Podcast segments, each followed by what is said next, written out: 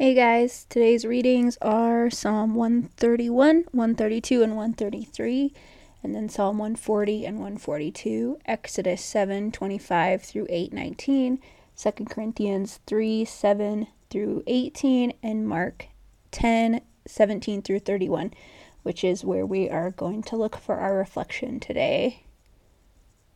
This passage is on the rich young ruler. We're probably all pretty familiar with it. Um, and I think hearing this story so much growing up, it was easy to imagine the rich young ruler as like Scrooge McDuck swimming in his vault of gold coins, uh, super obsessed with his wealth. Um, but as I think on my life and the way that it's gone, I grew up without a lot. Um, we kind of had the bare necessities as we needed, kind of by the skin of our teeth a lot as kids. Um, and so now, as I have a steady job and I've, you know, worked to get some security in my life, I feel like money just brings security. Um, and I can see that this young man had that. He had the security that leadership and financial uh, stability can bring.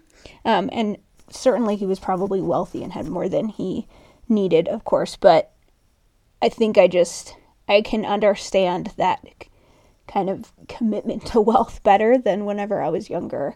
Uh, but I think the interesting thing about this passage that really sticks out to me is it says um, that Jesus loved him and said to him, You lack one thing.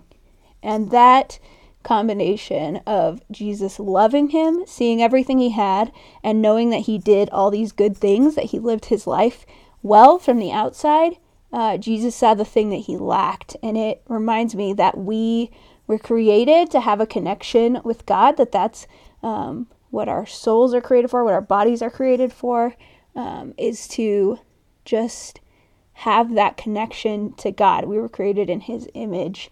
And Jesus saw that his wealth got in the way of him being able to connect with God in that way. And whether that's because he was looking to his wealth for security or uh, just thought he was doing fine and didn't have the humility to come to God, I don't know necessarily what it was, but I know that he walked away sad.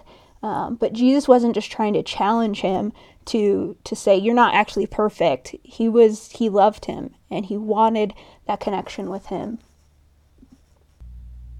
Jesus points out here that it's really hard to be both rich and to live in light of God's kingdom.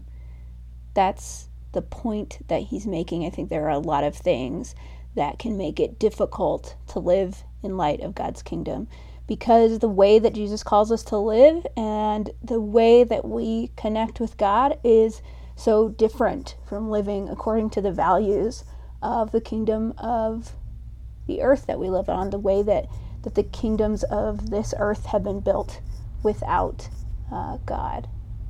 Let's pray. Lord Jesus, I just pray that you would help us to to quiet our minds and our hearts and to really evaluate uh, the way that we live and the things that we hold precious and God just help us to uh, to be able to let go of the things that give us security if they're separating us from you. Lord, I thank you for the way that you loved the rich young ruler. I thank you for the way that you love us and continue to call us to a life that is reflective of your kingdom.